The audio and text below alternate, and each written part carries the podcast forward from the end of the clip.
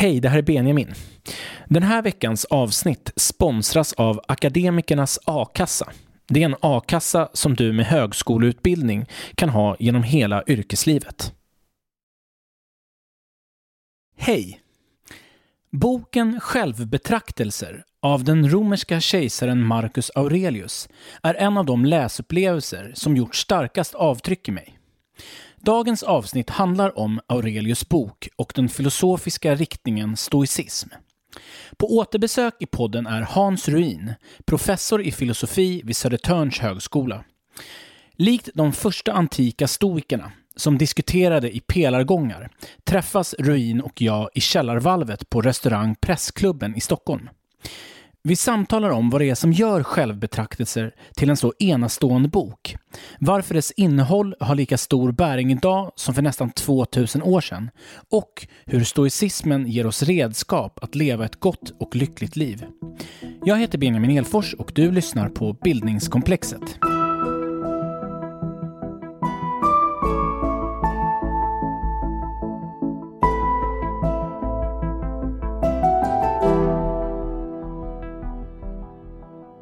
Om du uppskattar bildningskomplexet får du gärna stötta mig på Swish på nummer 0709 262541. Alltså 0709 262541. Det går också bra på patreon.com där du kan bli månadsgivare. Ditt bidrag gör det möjligt för mig att fortsätta hålla på med podden och göra fler avsnitt. Nu sätter vi igång med samtalet. Välkommen tillbaks till bildningskomplexet Hans Ruin. Tack. Det är väldigt kul att ha dig tillbaka. Jag måste säga att eh, det samtalet som vi hade i Gamla Stans bokhandel som är eh, avsnitt nummer 50 för den som vill lyssna. Det, det, är fortfarande ett av de samtal som jag har uppskattat allra mest under min tid jag har drivit podden. Eh, och idag när, när vi ska prata om Marcus Aurelius och hans bok Självbetraktelser så, så, är, så är det med stor entusiasm som, jag, som, jag, som vi ska göra det. Och det här är första gången som, jag ska pra som vi ska liksom prata om en bok bara. Eh, annars brukar jag liksom bjuda in en författare som kanske har skrivit en bok om någon slags ämne. Men här ska vi uppehålla oss verkligen vid en författares bok för att den är så briljant. Och det håller du med om också, eller hur? Absolut. Nej, jag tycker det är en jättefascinerande bok. Så jag var glad att du bjöd tillbaka. Det ska bli spännande att se var vi hamnar. Ja, men låt oss börja och prata om Marcus Aurelius då, som eh, kallas ibland den, den, den gode kejsaren, den rättfärdiga kejsaren. Vem, vem var han? Nej, men han, kom, han var ju då romare som var född eh, inom en familj som stod nära kejsarfamiljen. Och själv så kom han då genom olika tillfälligheter och blev adopterad av eh, kejsaren Antoninus. Så att eh, när han eh, gick bort så blev Marcus själv kejsare. Och, eh, och det här är då under så att säga, det andra århundradet av vår tideräkning. Sen verkar han som kejsare i ungefär 20 år och dör när han är knappt 60. Eh, och som du säger då, han, han har ett gott rykte inte bara som författare och tänkare utan som en, en av de få kanske goda kejsare under kejsartiden. För de flesta förknippar vi med massa olika laster. Minst sagt, jag menar det är en rad av elaka, vidriga personer. Och så plötsligt så dyker den här, en stor filosofisk tänkare upp bland alla, filosof, eller bland alla kejsare. Ja, nej, det är märkligt att tänka sig att, den här, att den här boken är skriven av en människa som var ja, den kanske mäktigaste personen på jorden just då. Under de 20 åren som han styrde. Med ständigt involverad i olika militära aktioner. Och, och en del av de här texterna vet vi ju av hans egna dateringar är ju skrivna i fält. Så att han ligger liksom inbegripen i eh, livsfarliga militära konflikter samtidigt som han sitter och tänker på de här sakerna. Mm. En eh, sak som ändå han är känd för det är att han är en av stoikerna. Och han, jag, jag, kan få rätt mig om jag har fel, men jag tolkar nästan som att han uttryckligen själv säger att han är en stoiker. Ja, ja. Eh, och för den som inte vet, vad är stoicismen och hur växer den fram?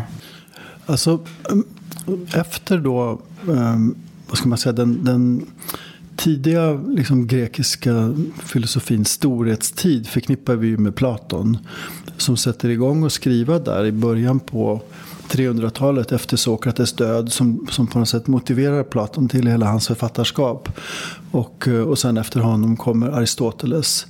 Men eh, man kan säga i deras kölvatten så liksom uppstår liksom flera försök att förvalta det här, liksom både filosofiska vetandet och den filosofiska livshållningen. Eh, och eh, en av de personer som dyker upp och undervisar där sin filosofi eller sitt tänkande är en person som heter Zenon. Och han går runt och undervisar i en pelargång. Eller var där han samlade sina studenter. Och ordet pelare på grekiska är stoa. Så att um, man kan säga att namnet stoicism kommer egentligen från den plats där just den här personen då bedrev sin undervisning. Och um, till skillnad då från Platon och Aristoteles från vilka vi har enormt mycket texter kvar. Eh, beroende på att deras skolbildningar var av det slaget att ja, det bevarades. Liksom. De hade ett arkiv, folk som kopierade. Så vi kan ju läsa Platon och Aristoteles. Det finns ju tusentals sidor av båda. Men den här tidiga stoicismen är nästan inte alls bevarad, de texterna. Men stoicismen kan man säga att den, om man ska sammanfatta liksom dess liksom filosofiska hållning så brukar man dela upp det i två, två aspekter. Dels kan man säga att det var ett försök att samla eh, liksom filosofin som en vetenskap. Man odlade till exempel, man var väldigt intresserad av naturen. Man studerade, liksom, man hade fysik var liksom namnet på naturläran. Man var väldigt intresserad av logik. Eh, så att stoikerna på så vis liksom byggde upp en eh, Eh, en filosofisk basutbildning. Men det kanske framför allt förknippar med dem är en slags filosofi som levnadskonst. Alltså det som de pratade om som etik. Alltså hur vi lever för att leva ett gott liv, ett lyckligt liv. Eh, och, eh, och vi ska ju titta lite mer på här vad, vad, det är liksom, vad det är man ska göra enligt dem för att just leva väl leva och, och liksom leva ett lyckligt liv. Just det. Men, men en sån här central grej som folk känner till tror jag kring stoicismen det är det här man pratar om stoiskt lugn att man på något sätt, oavsett vad som händer omkring en, så har man alltid en sak kvar och det är kontrollen över hur man reagerar på det som händer utom, eh, ut, utom en. Ja, och anledningen att vi har, liksom, det nästan har blivit som ett, det är ett levande adjektiv i vårt språk. Mm. Det är en stoisk människa. Mm. Ja, då säger vi precis som du, precis som du säger, det, det är någon som är uthållig mm. och som inte låter sig rubbas. Och det var ju precis det som många kom att förknippa med den här läran. Att det handlar om att uppöva en självbehärskning som ska göra att man inte ska jagas iväg av det som händer runt omkring en. Vare sig av ens inre liksom känsloströmmar eller av det som drabbar en utifrån. Och eh, vill man kan man ju säga att det här är ingenting egentligen helt nytt för stoikerna eller för Zenon utan det är ju så att säga, kärnan i Sokrates undervisning. Om man tänker sig honom, att han ändå var, han var ju liksom ändå kanske den viktigaste enskilda förebilden för de här mer liksom livsfilosofiska skolorna. Det är ju den här tanken att eh, vårt liv är ändligt, vi ska dö hur ska vi förhålla oss till detta på ett sådant sätt att vi inte låter den kommande döden skrämma oss och göra oss förtvivlade. Och då säger Sokrates, om man då får tro Platon, att att leva är konsten att lära sig dö. Ja, det här tar stoikerna med sig. Eh, så det är liksom en första kärntanke för dem är att vi ska inte Eh, glömma bort, vi ska inte förneka att vårt liv är ändligt. Men vad kan vi då göra med livet om vi inte ska drabbas av förtvivlan? Jo, vi måste försöka samla livet på ett sådant sätt att vi lever det i riktning mot vårt eget död. Men på liksom ett förnuftigt, ett liksom rättvist och också ett kärleksfullt sätt. Så att på så vis inte låta oss liksom, ja, rubbas av ödets växlingar om man säger så. Mm. Det som jag uppskattar så otroligt mycket när, nu när jag har satt mig in i stoicismen och läst Marcus Aurelius och även en bok som du rekommenderar, den här eh, eh, som har skrivit en bok som heter eh, En handbok i livets konst. Som är en väldigt tunn bok som jag också rekommenderar alla att läsa. Men det som är häftigt där det är att det är ju inte den här eh, lite trista askesen som, som jag fick för mig innan. Att man, man ser framför sig nästan någon sån här liksom, någon munk någonstans som sitter och plågar sig. Utan det, det, det finns så mycket mer också kring vad själen och livet och världen och hur vi hör samman. Den aspekten tycker jag finns väldigt närvarande i Aurelius texter som, som inte finns inbegripet i ordet stoiskt lugn. Ja, fast kan man inte plocka isär det där med stoiskt lugn och, och askes? Så kan, alltså man kan fundera lite grann på ordet askes. För att, eh, för oss så betyder ju askes någonting väldigt, väldigt strängt. Alltså en radikal avhållsamhet. Ehm, för en grek så handlade askes om träning. Alltså det var det idrottsmän höll på med också. Så, så att eh, det, när man pratar om, om asketism i, i deras värld. Då är det mer en påminnelse om att vi har inte fått förmågan att leva väl gratis utifrån genom att vi är födda och bara finns till. Utan vi måste öva oss i att leva. Alltså levnadskonst är en, en konst just. På samma sätt som att eh, spela ett instrument eller lära sig ett språk eller, eller ägna sig åt en idrott. Så att, det är den meningen som de bejakar askesen. Men inte i den här liksom radikala meningen som vi förknippar med ett pelarhelgon som sitter och svälter ute i öknen. Um, och, ehm, och så att säga stoiskt lugn handlar ju om att då så mycket som möjligt, och det kanske är extra tydligt då hos Epictetus som du nämner, att det verkligen eh, liksom handlar om en, en hållning som ska kunna bära en igenom nästan vilka vedermödor som helst. För att till skillnad från Marcus som var då en kejsare och, och kom från en, liksom, en, pers en, person som även om han hade mycket att liksom svåra saker att ta hand om så hade han ju liksom ändå en, en väldigt välbärgad situation. Epiktetos var ju född som slav. Ja, så att hans liv började ju liksom i, i på så vis total underordning och liksom halv misär. Och hur kan man då leva ett liv där, där det saknas så mycket och ändå leva värdigt? Det är det som, är, som ger, jag tror jag ger hans text, den här lilla handboken, också en sån kraft. För att det verkligen handlar om att, att börja från noll. Hur kan jag ta kontroll över mitt liv genom att ta kontroll över mitt tänkande? På ett sånt sätt att jag kan uthärda förödmjukelser, lidande, misslyckanden, besvikelser utan att låta det liksom få mig att tappa fattningen.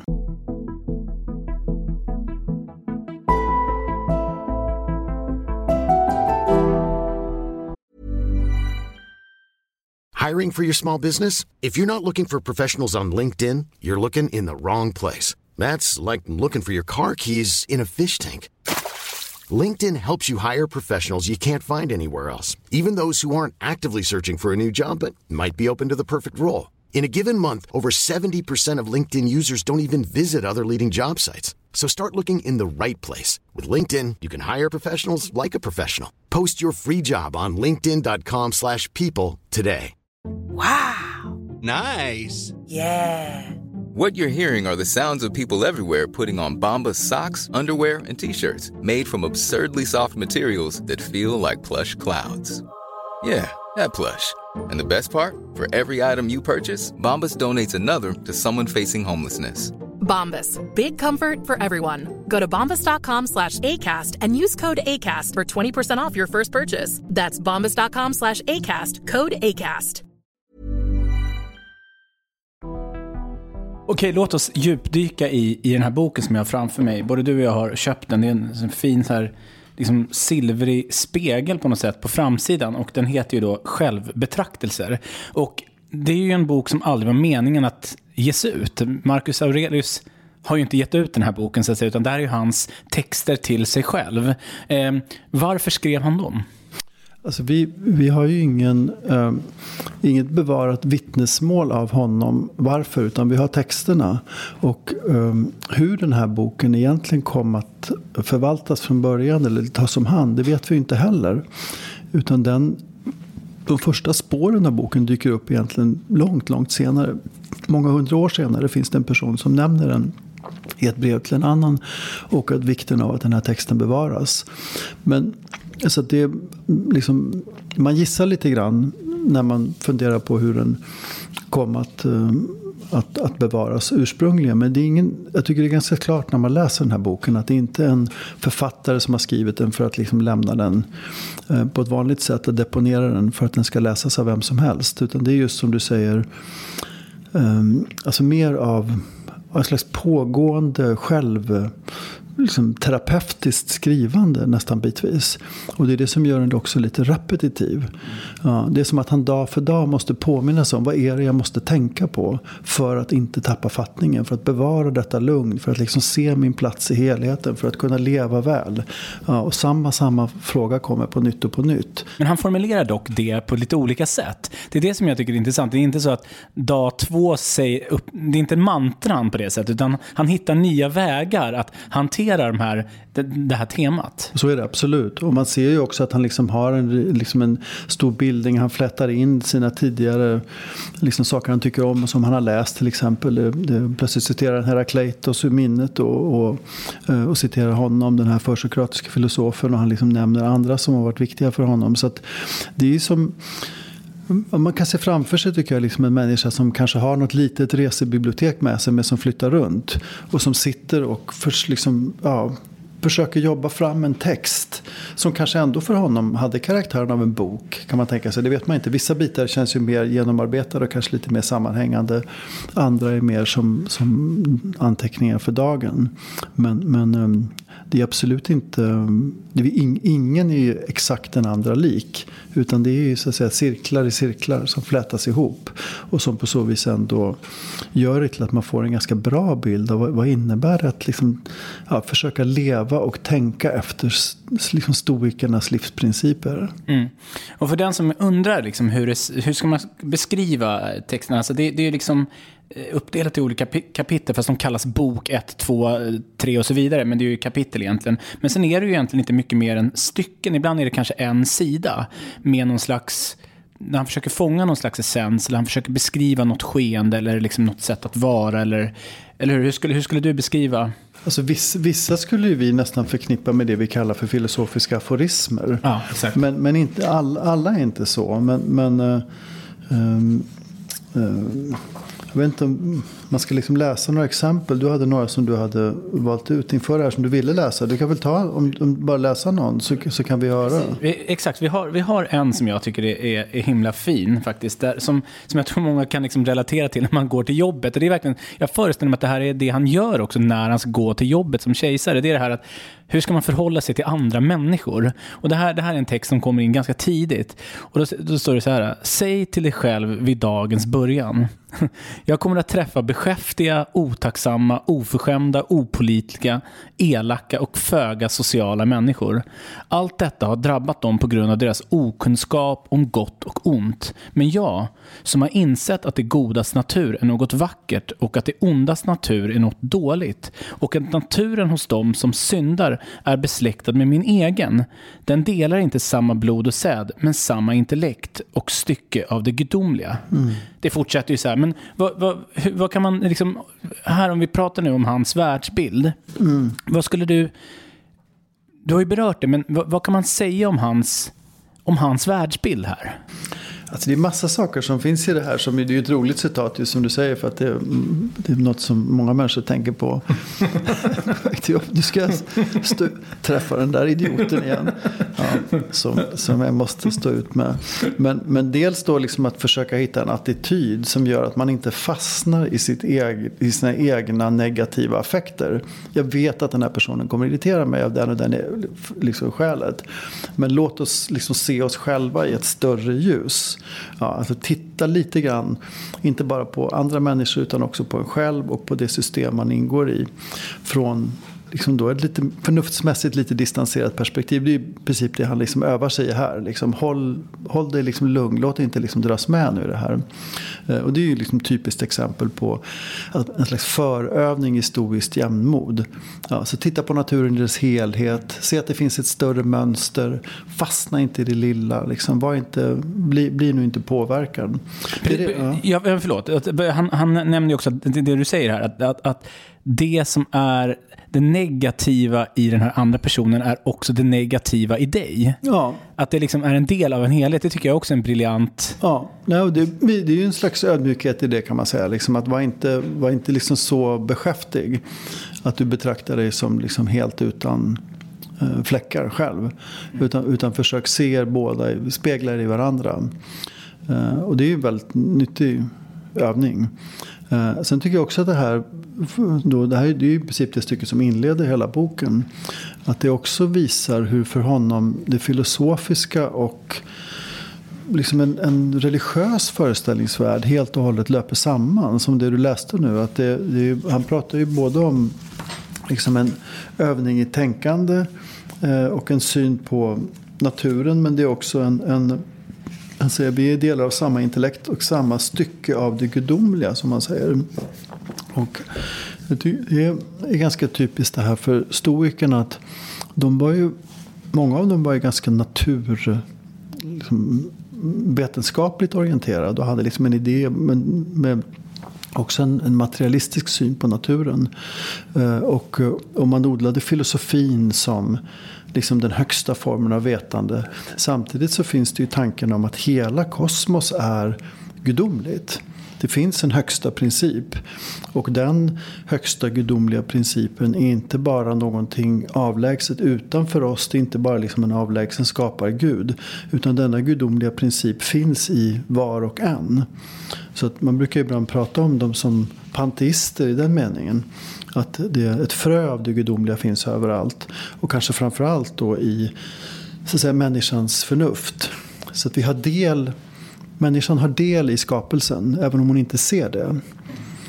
Precis, och det är ju väldigt återkommande. Om, om, man verkligen ska prata om en tematik som upprepas varje dag i hans skrifter, så är det här att du är en del av någonting större. Och det pratade du och jag också om när vi, när vi träffades förra gången. Det här, det här utåtblickande som stoikerna och Marcus Aurelius håller på med. Det, det, det, det tilltalar mig väldigt mycket. Det är inte bara den här liksom att självhjälpsboken där du hela tiden ska liksom jobba med dig själv bara, utan du ska också jobba med, med världen och liksom in, göra gott och göra rätt ute i, i, i, i, kosmos.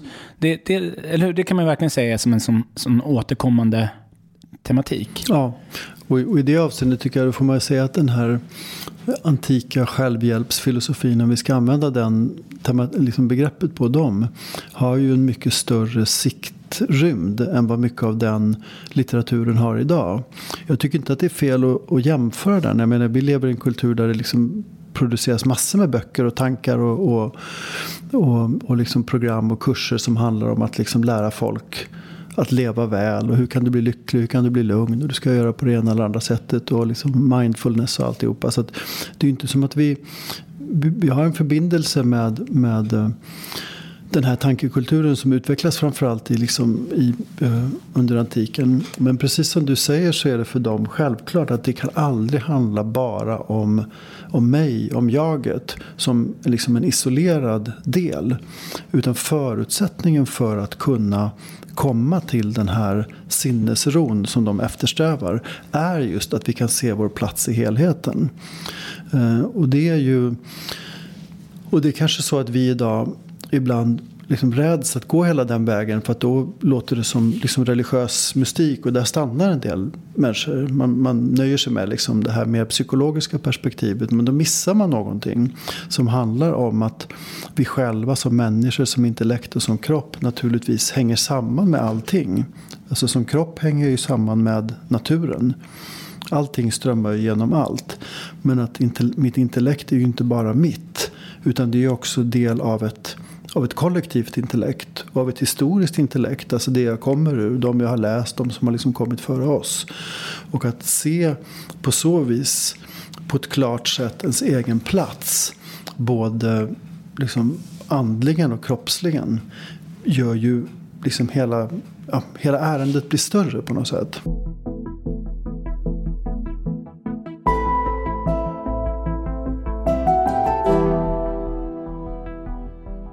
En annan sak som han säger det är att vi består, det återkommer han också till, vi består av kropp, det är enkelt att förstå. Vi består av livsande, det kan man också någonstans förstå, det verkar ju vara den här med själen på något sätt. Och sen består vi av förnuft. Han säger inte av känslor, eller, utan förnuftet återkommer han till. Jag tolkar det nästan som att han har en religiös övertro till förnuftet. Han, han är han lägger alla sina ägg i förnuftets korg.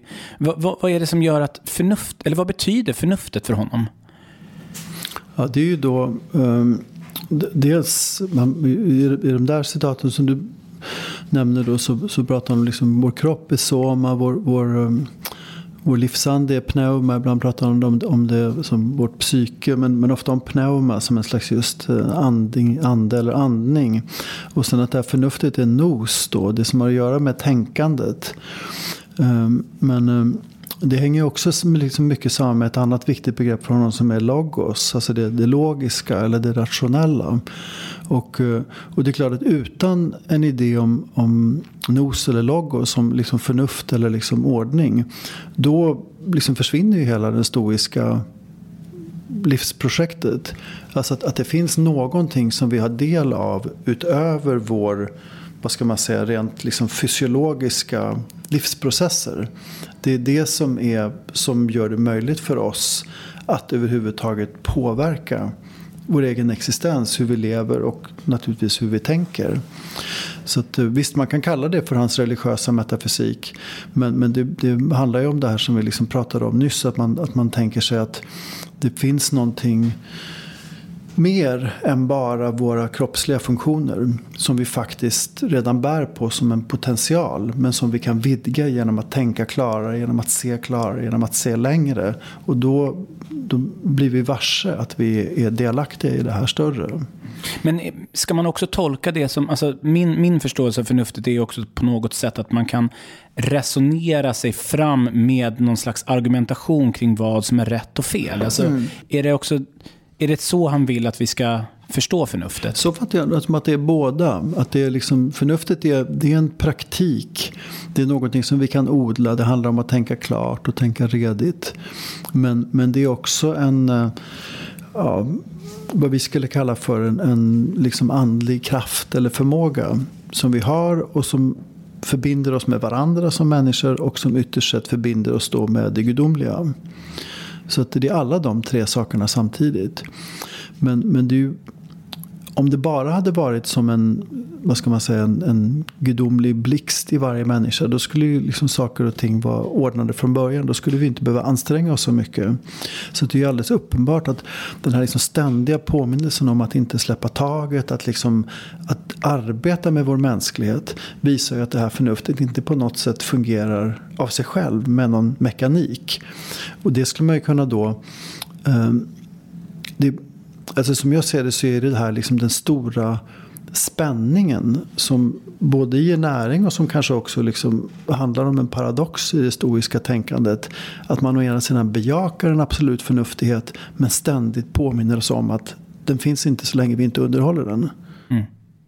Jag undrar vad du tänker kring Liksom, om, om vi ska prata om så här fungerar det i dagens samhälle. Men en, en strömning som jag ändå tycker mig se, det är ju att vi är väldigt vi lever i en tid där vi idealiserar känslor. Vi uppmanas ju också att, att visa känslor, prata om känslor. Och även, jag tänker så här, när man, man ska gå ut och berätta om sin psykiska ohälsa. Det har ju nästan blivit som en liten statussymbol idag. Att man, man berättar om att man inte mår bra. Och det, det, då är man nära, nära sina känslor och vågar prata. Och så, här. så det känns som att vi lever i en tid där det här, det här förnuftsmässiga ses som ganska kyligt och kallt. Eh, och, och jag, jag, jag, tänker nästan att vi lever i en tid som är väldigt ostoisk på det sättet. Va, va, vad tänker du? Nej, men jag håller med dig om det. Och det, men det är en underlig på något sätt liksom paradox i vår, våra, vår affekt. För det är ju samtidigt så att vi um, vi är också väldigt måna om att inte um, så att säga, tappa fattningen. Det är också ett ideal. Det är inte så att man beundrar folk som liksom rusar runt och, och bara brusar upp och liksom beter sig illa. Eller liksom som, som sårar andra människor genom att liksom ge fritt spelrum åt. åt um, så att um, vad det gäller en hel del sådana um, liksom negativa effekter så skulle jag säga att, vi, att det finns en, en självklart ideal om att öva behärskning. Eh, men, eh, men just det här eh, att man på något sätt att man blir en person. Man blir, man blir någon genom sina nojor. Mm. Genom sin oro.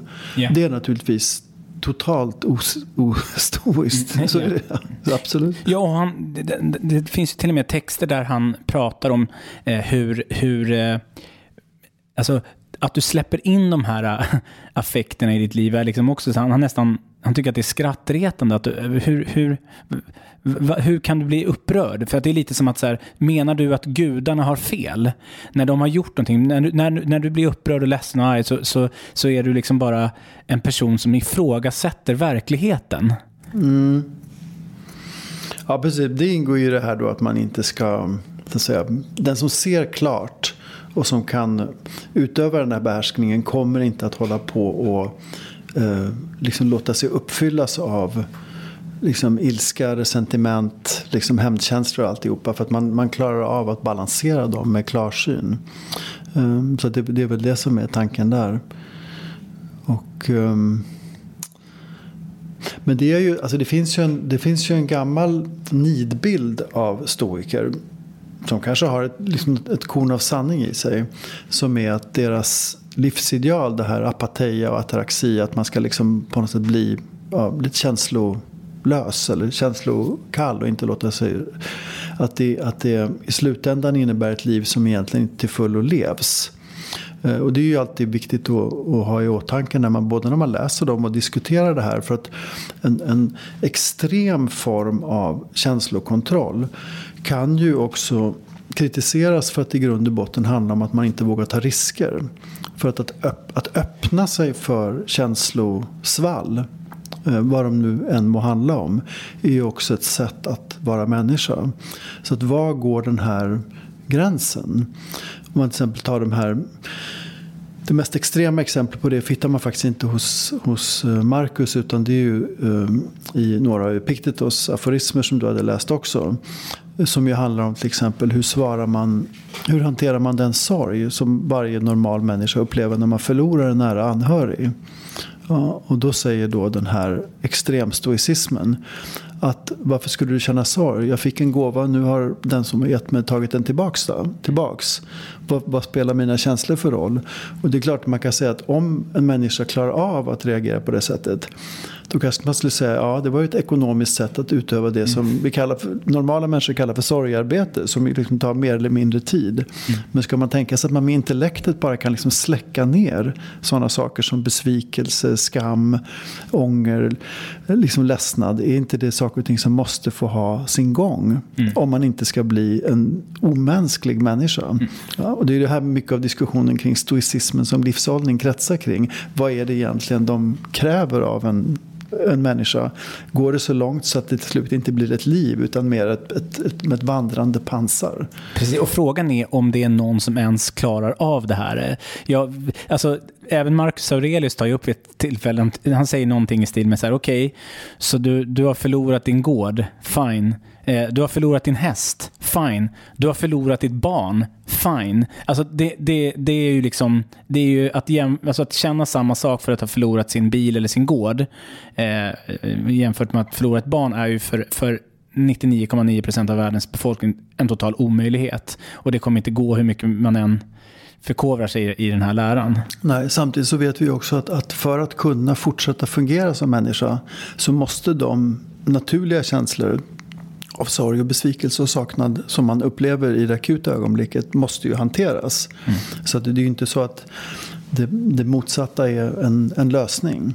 Utan det handlar mer om hur man, med vilken grad av extremism man bejakar den här hållningen. Men, men att vi för att leva väl måste kunna hitta ett sätt att intellektuellt, affektivt eh, kunna vad ska man säga, härbärgera för att sen gå vidare. Även kring det som orsakar väldigt, väldigt starka negativa känslor. Det kommer vi inte ifrån.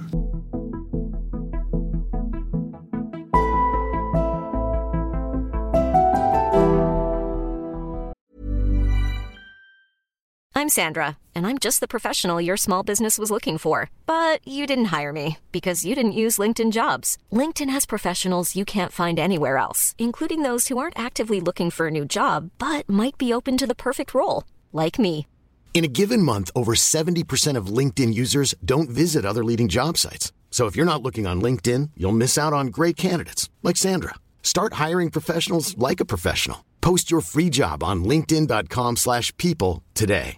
Wow. Nice. Yeah. What you're hearing are the sounds of people everywhere putting on Bombas socks, underwear, and t-shirts made from absurdly soft materials that feel like plush clouds. Yeah, that plush. And the best part, for every item you purchase, Bombas donates another to someone facing homelessness. Bombas, big comfort for everyone. Go to bombas.com slash ACAST and use code ACAST for 20% off your first purchase. That's bombas.com slash ACAST, code ACAST. En annan sak som han återkommer till som jag är så svag för, som jag vet att de gamla grekerna sysslade med mycket också, det är det här med dygder. Att han har ju flera på något sätt favoritdygder. Han återkommer bland annat till det här med att vara rättrådig och att vara liksom god. Det, det är ju en dygd som verkligen återkommer. En annan är den här anspråkslösheten. Eh, kan du förklara lite grann liksom, varför finns dygderna och, och, och, och liksom, varför väljs just de här dygderna ut? Ja, men man kanske ska, kan sätta det där lite grann i, i perspektiv av liksom den grekiska filosofin eh, lite längre. För att det, när, när vi pratar om ordet framförallt dygd idag så låter ju det lite, ja, vad ska man säga, lite präktigt på något sätt.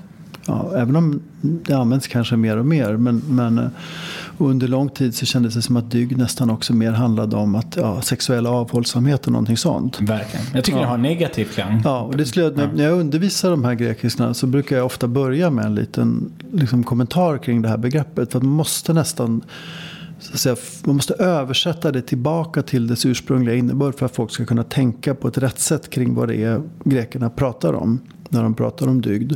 Och det begrepp som då alla använder från Eh, Platon till Marcus är arete. Och eh, någonting som är arete eller aretos är någonting som är dugligt, alltså kapabelt. Så till och med en, en kniv kan vara det. En häst kan vara det. Alltså det är inte någonting, så det, det, är mer ett adjektiv för någonting som är välfungerande. Och det är viktigt att ha med från början. Så att en människa som äger arete, det vill säga som äger dygd eller duglighet som vi ibland brukar översätta det. Det är en människa som jag säger, jag brukar översätta det som att det är en människa som har livsförmågor. Och då tror jag man landar liksom lite bättre. Om man tänker det då som att de fyra kardinaldygderna som vi brukar prata om då, som även Markus återknyter till. Som ju finns med nästan från början. Det är ju då visdom naturligtvis, Sofia. Men det är också, eh, vad heter det, mod. Eh, och eh, det är rättrådighet eller rättvisa eller, jag ska säga, eller rättskänsla, hur man nu ska översätta det. Alltså dikaiosyne.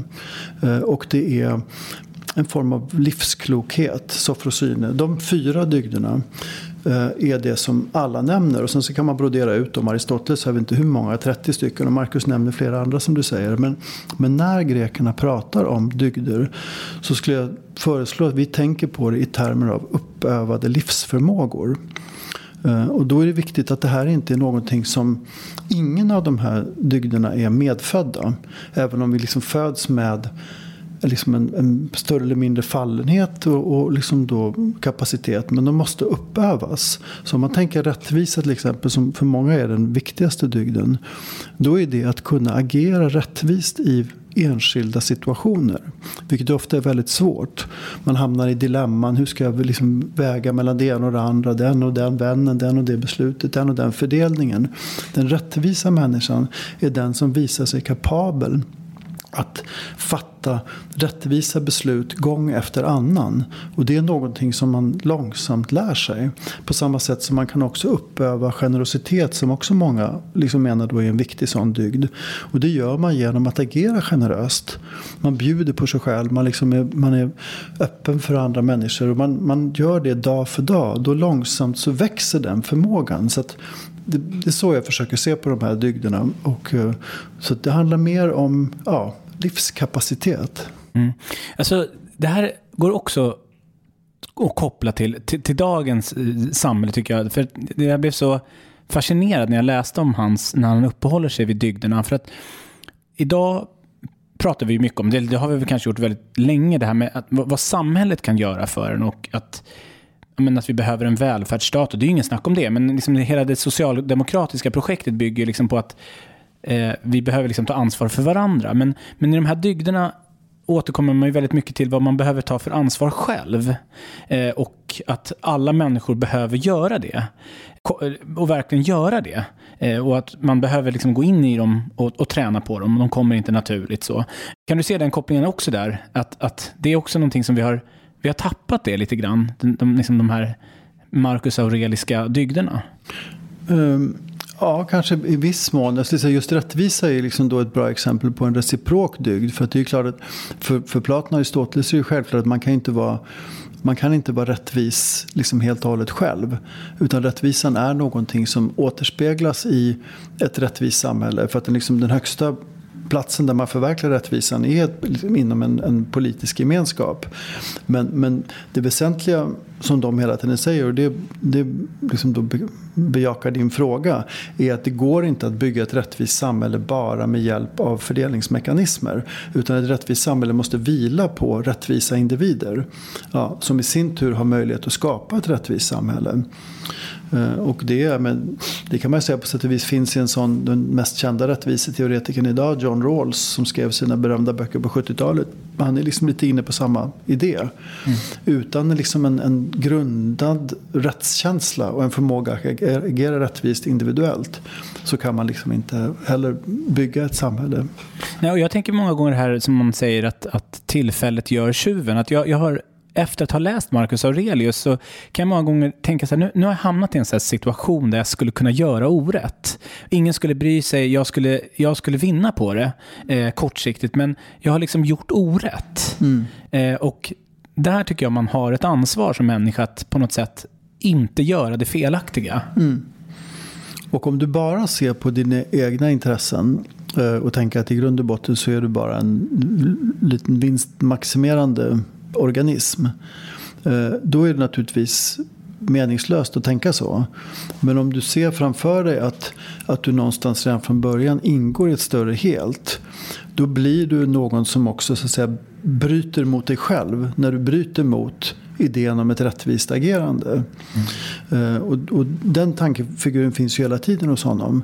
Att, så att säga, den människa som vill leva väl lever enligt principer som ja, med, med ett modernt ord som jag i och för sig inte är jätteförtjust i, men liksom lever ett transparent liv. Alltså ett liv som man i princip kan leva öppet. Det. Och det säger han ju också på flera ställen här. Liksom att I ditt tänkande, i ditt handlande, lev på ett sånt sätt att du inte behöver skämmas för vem du är. För den som bara agerar egoistiskt måste ju någonstans, man, det finns ju skamlösa människor som bara tycker att man ska göra precis det som tjänar ens eget intresse. Men det innebär att leva, att man döljer sig. Ja, den människa som inte lever så att man döljer sig är en människa som också har möjlighet att, att liksom ha en klarhet inom sig. Och, och för honom är liksom det en aspekt av att leva väl också inför sig själv. Ja, så att, och då lever man med en, ett ansvar för den helhet i vilken man ingår. Också när man är själv.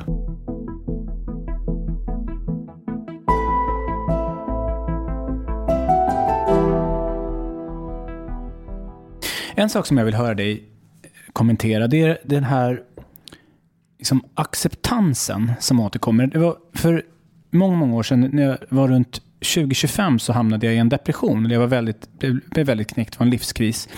Där jag kom i kontakt med en amerikansk, som jag sen skulle få reda på, då, en självhjälpskvinna kan man säga. Hon heter Byron Katie. Eh, finns liksom på Pressbyrån ungefär. Men hon hade formulerat en liksom, tankevärld som kretsade kring tre, fyra frågor som man skulle ställa till sig själv. Som liksom skulle bryta ner... Man kan säga så här, de här fyra frågorna handlar om att är du säker på att det du tror att du vill ha skulle göra dig lyckligare? Det är liksom hela tiden det. Hon försöker och hennes bok heter Loving What Is. Så den hela tiden utgår från att det som har hänt dig är det allra bästa. Så, så, så kan man säga att hennes, hennes liksom självhjälpslära, eh, vad, den går ut på. Och, och sen när jag läser Marcus Aurelius så inser jag så här att många av de här tankarna som hon har, de kommer ju, de, de, de, det är många strömningar, det är inte bara Marcus Aurelius, men några är, är ju direkt kopierade från Marcus Aurelius. Och jag har en, en ett, en passage här som jag tycker var väldigt bra, som, som jag vill höra dig kommentera, som jag tycker är så himla fin. Han, han pratar om så här att människor som ber om att någon ska vara på något speciellt sätt eller att verkligheten ska vara på ett speciellt sätt. Han, de uppmanar han att göra så här istället. Någon ber. hur ska jag få ligga med henne? Du, hur ska jag bli fri från begäret att ligga med henne? En annan, hur ska jag bli av med honom? Du, hur ska jag låta bli att önska att jag blev av med honom? En annan, hur ska jag slippa att förlora mitt barn? Du, hur ska jag bli fri från fruktan att förlora det? Mm. Det där tycker jag är så otroligt vackert. Och där kommer vi också in på det här med barn. Att eh, det är lika, alltså du ska också ön, önska att inte vara rädd för att förlora ditt barn, vilket är en otroligt svår tanke att, att formulera. Men, men vad, vad tänker du om den här, liksom, den här ac acceptansen som återkommer? Absolut. Nej, men det, är, ehm, det är ju en eh, kärnfråga och det är, det är ju inte svårt att förstå ehm, hur det här hänger samman med idén om att tänka sig fram till sinnesro. För att det som oroar oss är ju det vi fruktar ibland. Eh, det kan också vara det som vi begär vettlöst och inte kan få och som därmed liksom fyller oss med en permanent otillfredsställelse. Så både fruktan och oförverkligade begär är ju sånt som kan få människor att bli helt liksom, ja, verkligen tappa fattningen och bli spattiga. Så att, att kunna tänka på ett accepterande sätt kring det som man ändå inte kan göra någonting åt är ju själva grundidén i den stoiska apatheia-tanken. Jag tänkte på en annan sak som jag hade med mig här och skrivit upp. Apropå det du tog upp med den här kvinnan och självhjälpsboken. Att det finns ju en väldigt, väldigt berömd bön. Den här som, som man alltid använder inom sån här missbruksvård. Och som skrevs av en amerikansk eh, präst. Det som är på engelska kallas för the serenity prayer. Sinnesrobönen Sinnesrobönen den det på svenska. Ja. Precis. Och den, eh, I den svenska versionen så heter den då ehm, Gud ger mig sinnesro att acceptera det jag inte kan förändra. Mod att förändra det jag kan. Och förstånd att inse skillnaden. Och den läser man ju liksom som ett mantra inom sådana här, inte minst grupper som arbetar med missbruk. Och den har liksom fått en väldig sån här eh, genklang. Och den kan man ju säga sammanfattar på många sätt exakt det här också. Mm. och det är ju ingen tillfällighet. För att eh, den, den, vad ska man säga, den kristna, eller mer liksom filosofiska sidan av den kristna moralläran ligger väldigt nära stoicismen. Och man brukar till och med säga att det är ingen tillfällighet att liksom Paulus är verksam ungefär samtidigt som Seneca liksom och de här romerska sto- stoikerna. Det finns med från början. Mm. Intressant. Avslutningsvis då Hans, jag tänker, har du några favoritpassager från den här boken? Jag är nyfiken på liksom, vad, vad, vad har landat bäst hos dig? Ja, det finns många saker man skulle kunna titta på här. Då början på bok fyra till exempel som jag hade fastnat för. Där han liksom använder elden på ett fascinerande sätt som en metafor för liksom en levande andlighet, en levande tanke. Ska jag läsa upp den? Mm, jättegärna. Han skriver så här. När det som härskar inom oss är i harmoni med naturen förhåller det sig på så sätt till det som sker att det alltid med lätthet anpassar sig efter förutsättningarna. För det föredrar inget särskilt stoff utan riktar med vissa förbehåll in sig på sådant som kan leda det vidare. Och sådant som det hämtar in gör det till ett stoff för sitt eget bruk. Det är som när en eld får grepp om ett föremål som hamnar i den. En liten flamma kommer att släckas av föremålet. Men en kraftfull eld kommer mycket snabbt att lägga beslag på allt som läggs i den. Och elden kommer att förtära det och lågorna att växa sig högre med hjälp av det. Det är ganska, Det är jättevackert. det är ganska stark bild. Verkligen. Och där, där ser vi också de litterära kvaliteterna. Alltså det är inte bara en, en, en tänkare utan han är också konstnär. Mm, mm. Ja, precis. Va, men vad vill du säga om, om det citatet som du läste upp? Nej, men jag tycker det, det, att det, det han försöker frammana är ju liksom inte ett stelt system utan det är ju en livspraktik. Och i det här fallet är det då elden och det är naturligtvis inspirerat av Herakleitos som kanske för honom var, tror jag, någonstans den liksom starkast lysande stjärnan. Den här liksom försokratiska tänkaren som ju var då eh, långt, långt före Platon och Sokrates som ju talade om både elden och, och, och logos, elden och ordningen och som försökte få ihop bilden av ett universum som är både i ständig dynamik och samtidigt i ordning. Och vi kan ju tycka att det där egentligen är en paradox men det är någonstans det som han försöker få samman. Och här blir elden då en bild för att beskriva ett levande intellekt som inte skräms bort av någonting utan som kan ta in det och förvandla det till någonting som liksom håller detta liv gående. Mm. Jag har ju två eh, favoritpassager som, som, som jag vill höra dig bara kommentera. Det ena är eh, det här, han pratar om ett friskt öga. Det här tycker jag är, det här är också väldigt vackert. Eh, ett friskt öga måste se allt som går att se och inte säga jag vill bara se det som är grönt. Ty att det är ett symptom den ögonsjuke uppvisar. Och en frisk hörsel och ett friskt luktsinne måste vara redo för allt som går att höra eller lukta. Och en frisk mage måste förhålla sig till allt som går att äta som en kvarn förhåller sig till allt det den är gjord för att mala. Så bör även ett friskt sinne vara redo för allt som händer, medan det sinnet som säger ”låt mina barn bli räddade” eller Måtte de alla prisa allt jag gör är ett öga som söker det gröna eller tänder som vill ha något lättuggat. Mm, det är jättefint. Och det, är ju, det, är ju, det talar ju verkligen, det behöver nästan inte tolkas. Men, ja, men det handlar om samma sak, om en slags en, bejaka en, en genomsläpplighet, ett, ett liv, liksom en, en, en, levande tanke, i det här fallet en levande sinnlighet. Mm. Att inte blocka ut, utan att kunna ta emot. Utan rädsla för vad, vad någonting som kommer utifrån gör med en. Mm. Och jag tror att det som träffade mig så hårt med den här strofen, det är också att det här är också ett sätt som vi har i mångt och mycket förlorat idag, med den här ganska hetsiga tonen som vi har mot varandra och när vi med sociala medier och debattklimatet. Eh, där, där vi liksom inte kan acceptera, vi vill, vi vill se bara grönt, vi vill äta bara lättuggat. Så att när det blir någonting där, där vi inte håller med eller där vi måste tänka två varv så, så, så slår vi bakut. Mm. Eh, sen finns det en till bara som är, det, det, det är en rad, men jag, jag tror nästan att jag landar i att det här är en av de finaste grejerna. Jag vill bara, det är som ett bra slut också, mm. höra vad du säger om det här. Inom kort kommer du ha glömt allt. Inom kort kommer allt att ha glömt dig. Mm. Mm. Den, den är fantastisk. Jag stannade inför den också. För att det finns ett, ett vemod i den. Eh, men som, som naturligtvis också handlar om att inte nödvändigtvis klamra sig fast vid liksom förhoppningen om ens liksom ett ryktesmässig överlevnad. Vilket ju är märkligt för en sån person som redan befinner sig där han gör. Så att, ehm, att, att också vara beredd på att det kanske blir så. Mm. Vinden kommer och, och, vi kommer vara försvunna. Mm. Men att ändå kunna liksom stå på den plats man är med den vetskapen.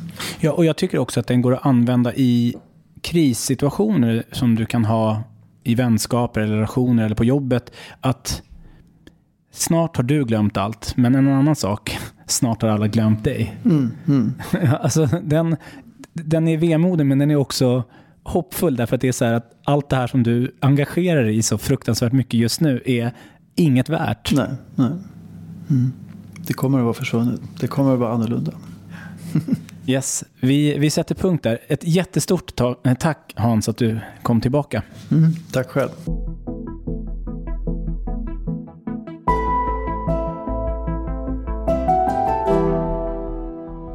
Du har lyssnat på Hans Ruin i avsnitt 67 av Bildningskomplexet. Marcus Aurelius självbetraktelser har getts ut i en lysande nyöversättning av bokförlaget Daidalos. Jag säger bara, köp den. Du hittar en länk till boken i avsnittsbeskrivningen. Se också till att följa mig i sociala medier. På Facebook och Instagram söker du på Bildningskomplexet och på Twitter snabel Benjamin Elfors. Jag nås också på mejladress benjaminelfors@gmail.com. Tack för att du lyssnar. Det här avsnittet sponsrades av Akademikernas A-kassa. För att bli medlem, skriv akademikernasakassa.se bildningskomplexet i din webbläsare eller sök på Akademikernas a-kassa på Google.